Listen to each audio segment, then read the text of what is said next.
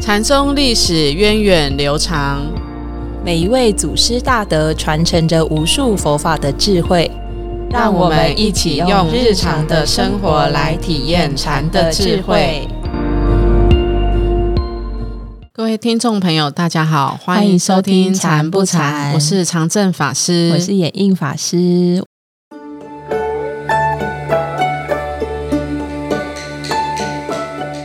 我们在上一集节目中介绍了石头西迁的得意门生药山惟演禅师，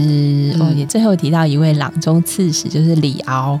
韩愈的学生，然后跟他有很多的互动。嗯我们今天就来讲讲两个人之间发生的小故事。但是我们先简单的介绍一下李敖哦，好，他本身是出自于书香世家，所以他的祖上有很多的在朝任官，嗯那他也跟着当时的大文豪韩韩愈愈学习，文笔非常的出色哦。那他也曾经写过关于禅的诗，送给药山惟言禅 师。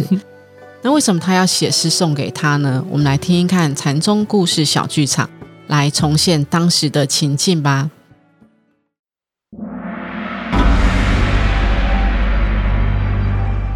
禅宗故事。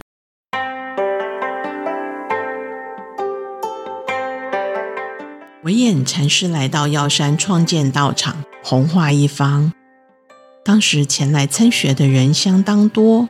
也让药山当地可说是禅风鼎盛。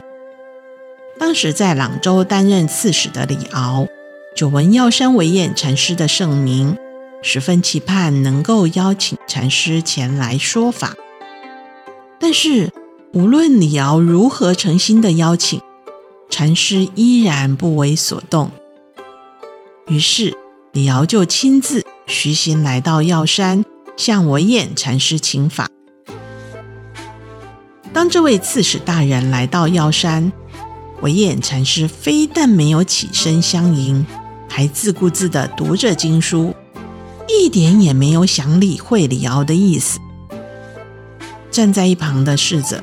看着师傅将刺史大人晾在一边，还挺尴尬的，就小声的提醒师傅。师傅啊，太守在这里。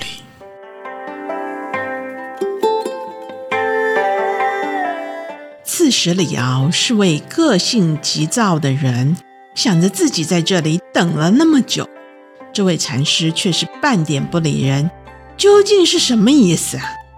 越想心里越是有着一股气。先前听说禅师的德性和学问是如何的高，真是见面不如听说啊！太守，是太守，您怎么就只注重耳朵听到的，而忽视了眼睛所看到的呢？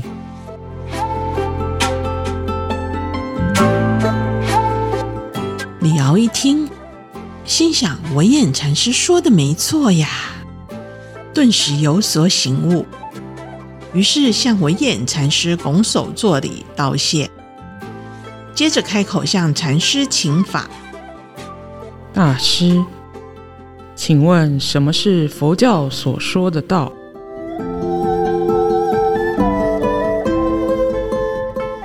听完李敖的问题，药山惟演禅师就用手指着上面，再指着下面，然后问李敖。这样你懂吗？不懂。云在天上，水在瓶子里，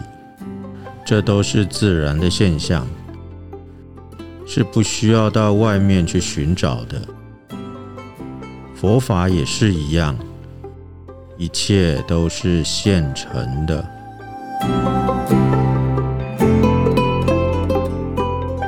李敖一听，当下就明白了，于是高兴地向禅师礼拜，并且当场即兴创作了一首偈子。练得身形似鹤儿行，千株松下两寒经。我来问道无余说，云在青天，水在瓶。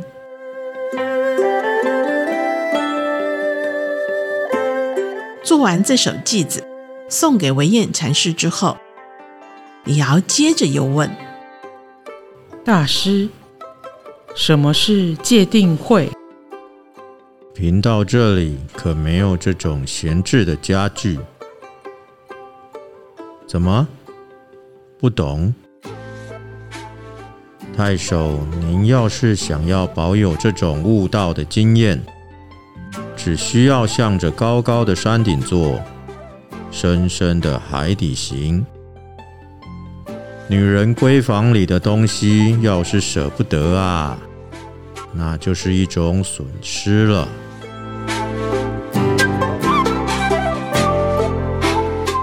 李敖自从这次拜访药山惟彦禅师之后，更加敬仰惟彦禅师了。日后也经常来向禅师参禅。有一天夜里，惟彦禅师在药山寺附近登山经行，走着走着，忽然看见天上的云渐渐的散开，月亮露了脸。惟彦禅师就大笑了一声。这一声传到了里阳东方九十多里的地方，当地的居民都以为是东边的邻居所发出来的笑声。第二天清晨，大家互相问起，才发现这笑声是来自药山。于是，弟子们就在私底下分说。喂，昨天师傅在山顶上大笑，听说师傅昨天晚上在山上大笑耶！哎哎哎，我听说啊，师傅昨天在山顶上大笑，是不是真的、啊？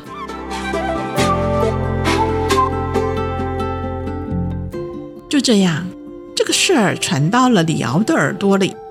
于是他就写了一首诗送给药山惟彦。选得幽居妾野情，中年无送亦无迎。有时直上孤峰顶，月下披云笑一声。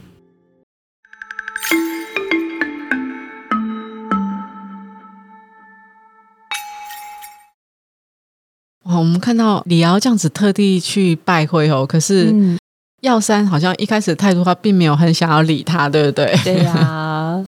要说百闻不如一见哦，就好像蛮蛮失望的。嗯，一可开是始李敖他就是觉得哇，传闻中的药山惟远禅师应该是哇很很有风范的，一看到好像觉得还好，对，因为也、也不太理他嘛。嗯，但是我觉得其实药山惟远是要给他一个棒喝，是，虽然他没有真的，虽然不是真的拿棒子在打他哦，对，但是就是给他一个棒喝，棒喝他什么呢？就是说他贵耳贵目耳见目，就是你你只相信你耳朵听到的这些传闻，对，可是呢，你对你你亲眼所见的事情，你亲身体验到的事情，你却是这么的嗯，不相信，不相信，嗯。嗯其其实我们大概也蛮常这样子的， 对，嗯就有我觉得有一句成语叫“三人成虎”嗯，啊，一个人说你黑掉了，两个人说你黑掉了，三个个人人我说真你的黑黑掉，了，你就觉得哎、你真的黑掉 了。但是其实你真的跟这个人实际相处的时候，哎、他并不是像外面所说的这样，对不对？嗯，所以其实我们常都会受到一些环语言啊呐、境嗯或是传闻，甚至我们说一些八卦的影响。然然后其实这个都会影响到我们对对一个人的一种一种看法。对，有时候我们嗯好像是认识自己，是透过旁边的人才来认识自己。对，你自己哎对自己法不够法师你相说的信很好，就包括我们对自己的了解，很多也是这样。嗯那那有没有可能说，哎，我对自己很清楚的了解，所以我不太容易受到外面人的这个影响、语言的影响，，嗯或是别人给我评价，但是我知道我不是这样，嗯，然后我我仍然可以过得很很清楚、很自在。嗯，哇对，那像我觉得法师这现 在这样，你是说我黑掉了吗？ 还是说你很放松，我以为你说，哎，你黑掉还可以 做，越描 越黑。越描越黑哦。没有，诶其其实这也让我想到了一句话，就是对因为一开始李敖其实并没有体会到威严禅师的用意嘛，是所以就是觉得这人怎么这样对。那我也看到威严禅师，哦，就让我想到有一句话叫做嗯“路逢剑客须成剑，嗯，不是诗人莫现世”，因为嗯这个人就是程度还没到，还没到手。其实，其实你你把你最好的剑法施展给他看，他也是看不懂。嗯对那如果他就不是一个诗人，然后你要把你的诗拿给他赏析，他赏析对不来的。嗯嗯，嗯，所以也是也是在点拨他哈。对。不过好险，药山尾禅师就说：“哇，你贵而见木，直接讲的很白。”哎，嗯其实李敖就有反省一下，嗯哦，他就哦毕竟还是有修行的。对对对对，就是拱手这样啊，谢谢这个禅师的提醒，嗯，然后再继续问，继续问哈对。那我我我觉得后面他就说，嗯、什么是界定会？嗯，那药山维眼禅师的回答也也很有意思。我这边没有这个闲家具，嗯哦，其实闲家具就是在古语里面用法，就是它是一个没有用的东西，嗯，闲置的物多多余的东西品哦。嗯那可是我们佛法不是都要讲界定会三学吗？对啊，很正常啊，学佛的基嗯础。如果不讲这个，那那我们怎么去有一个好像下手的一个着力点？嗯，就是好像我们有时候想学习的时候，就会一下钻到那些事项的细节里面。诶，当这些细节渐受重视，有时候是我们整个学大道的全体却慢慢被忽略了。嗯嗯，，大家整体的方向感，反而钻到这些细节里面去。嗯我们说有时候这个细节，有时候虽然好像嗯对我们会有一些帮助，嗯但是在这边呢，也可能它只是一个外比较外在一点的，嗯，比较外面一点的，它还没有进入到心里面的部分，它可能可以就好像我们我们的。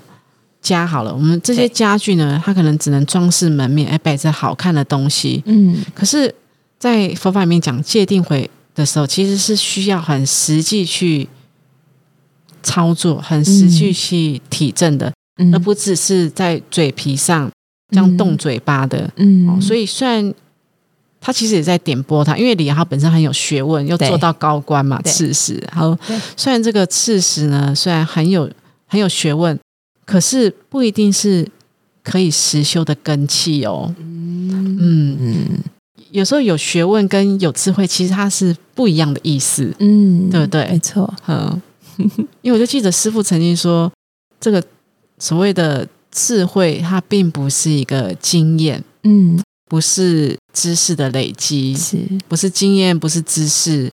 还有不是什么。重重点是，它是来自于一个无我的态度，嗯，所以它是一种一种很真实的态度，不是说我我有多少学问就代表我有嗯多、多少的这个实修的这个部分哈、嗯，所以其实要要表达的，我想是这个部分。嗯哼嗯那其实后后面，我我觉得也也看到这句话也是非常的有名。对，嗯后来就是他就跟他说：“哇，太守，你想要保任这个修行啊，你要怎样？须向高山高高山顶坐，深深海底行。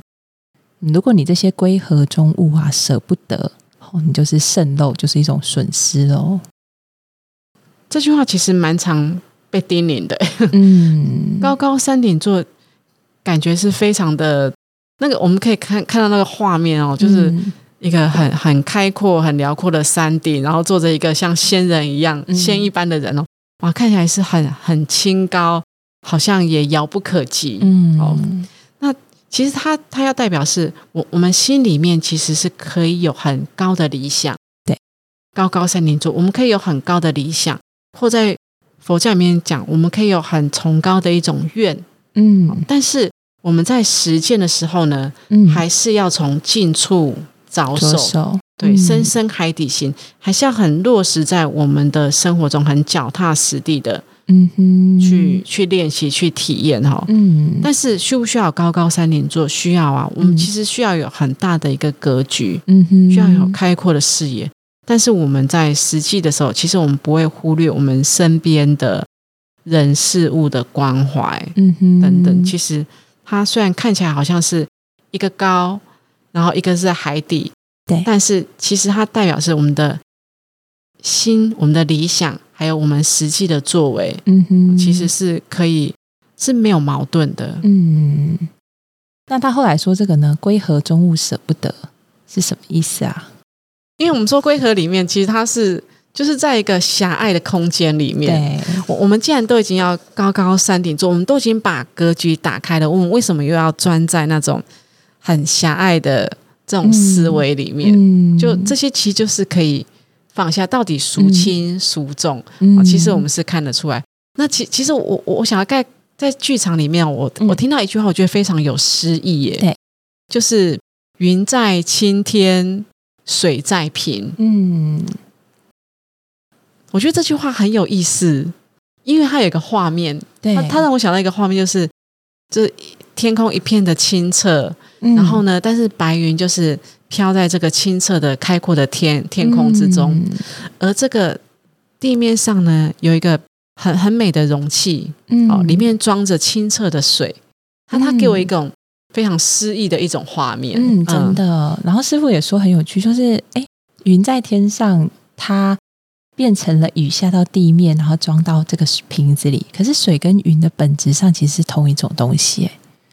它只是在变化而已，嗯，所以师傅说，我们常常会怎样钻牛角尖、好高骛远，就是会设立一个理想啊或目标。哎，其实我们何不妨就好好欣赏自己在生活环境啊，和我们线下的因缘里面周围的人，无论他们是天上的云还是瓶里的水，哎，其实它都是同样的东西耶，也都是很真实的。嗯。嗯对，法师刚才也说，就是包括我们我们现在都知道说，云和水它的本质是一样的，嗯嗯对不对？都是什么？都是它的化学式子考一下 H two O， H two O 很 好，就是它的它的本质是一样的，可是它在天上的时候，它是以云的相貌呈现，嗯然后？呢，但它的本质也没有改变哦。对，然后我们看到云在天空上，就是有一种很很美、很很优雅、很舒张的那种姿态。嗯。而嗯这个水在瓶子里面呢，被嗯，这个容器装得非常的清澈。这个嗯，水的本质虽然它被装在水瓶里面了，嗯，用用这个液态的方式呈现，可是它对本质一样是什么？水啊，对，一样是嗯 H two O。嗯，就师傅说两个氢一个氧 ，H two O，就是它的本质是一样的，可是它在天空的时候有天空的一个很美的姿态。嗯，它在水瓶里面呢，诶，我们也也看到这个水瓶装的水，也觉得它是一种很美、很优雅的姿态。嗯，所以我，我觉得其实我们在生活中，我们不管在什么情境啊，嗯我我们都可以用一种最优雅的姿态生活着。嗯嗯嗯哇，对，是不是？ 就最优雅的生的姿态生活着。那因因为我就想到，哇，这个姿态很优雅，我就想到呃，嗯我之前看到一本书叫做好像。不是叫美好的晚年，美好晚年是师傅的嘛，对不对？对，然后我看到是一一群修道院的修女嗯哼，在介绍他们晚年生活的书，好，就是因为有有一些医学家他们在研究关于失智，是然后就发现有帕金森症的人，其实他脑部有一些是有一些质变的状况，对，而且这个质变可能在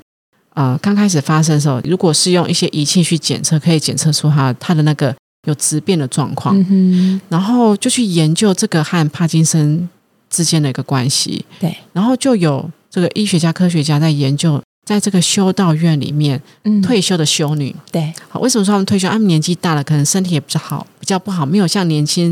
没有办法像年轻的时候去去分享这个上帝的爱给大家的时候，嗯他们就会到这个修道院过他们的晚年。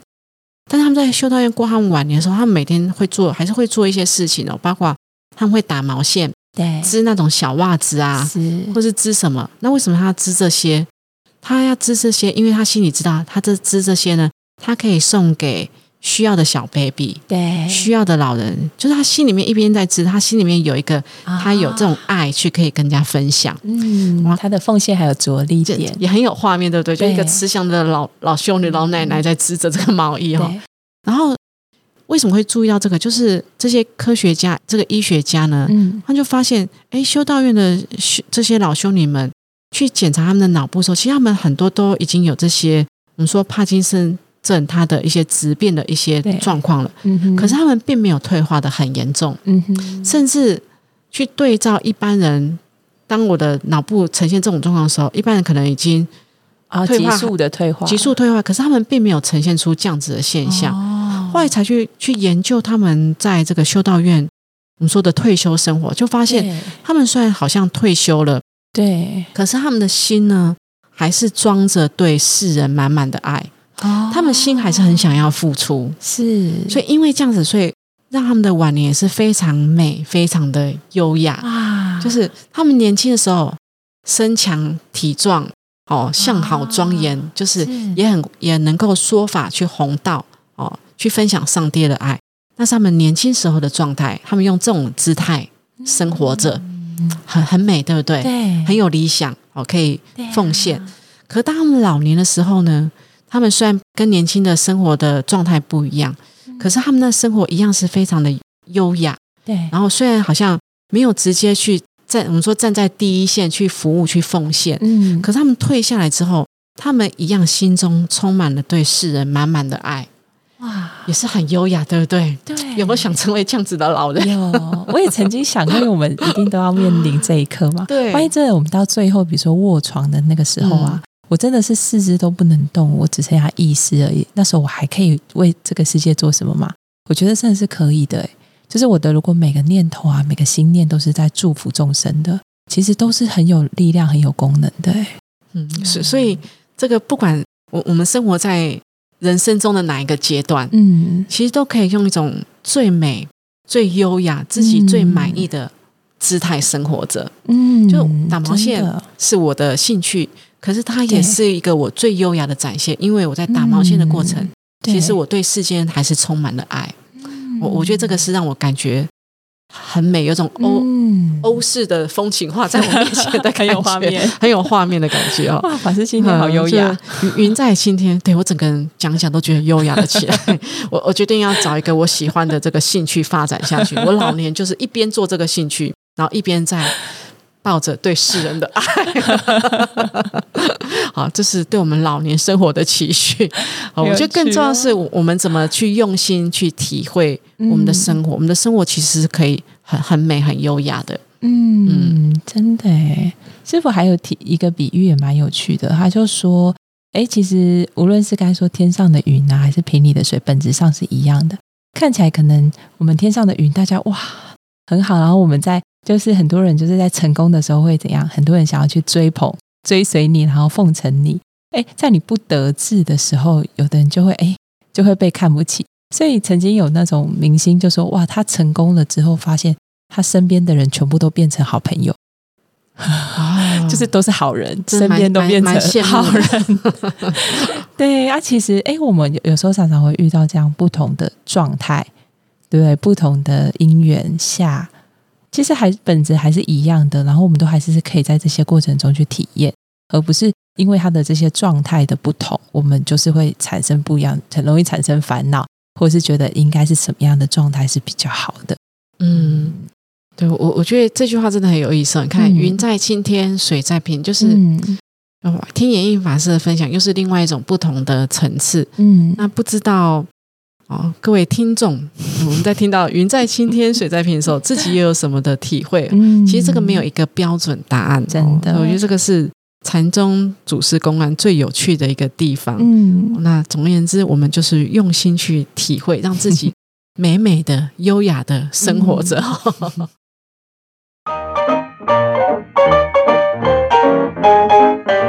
好，那我们看到药师维演禅师和李敖之间的互动真的非常精彩。对，那其实透过这个剧场的故事，我们也看到古代的文人和禅师之间他们的互动，还有他们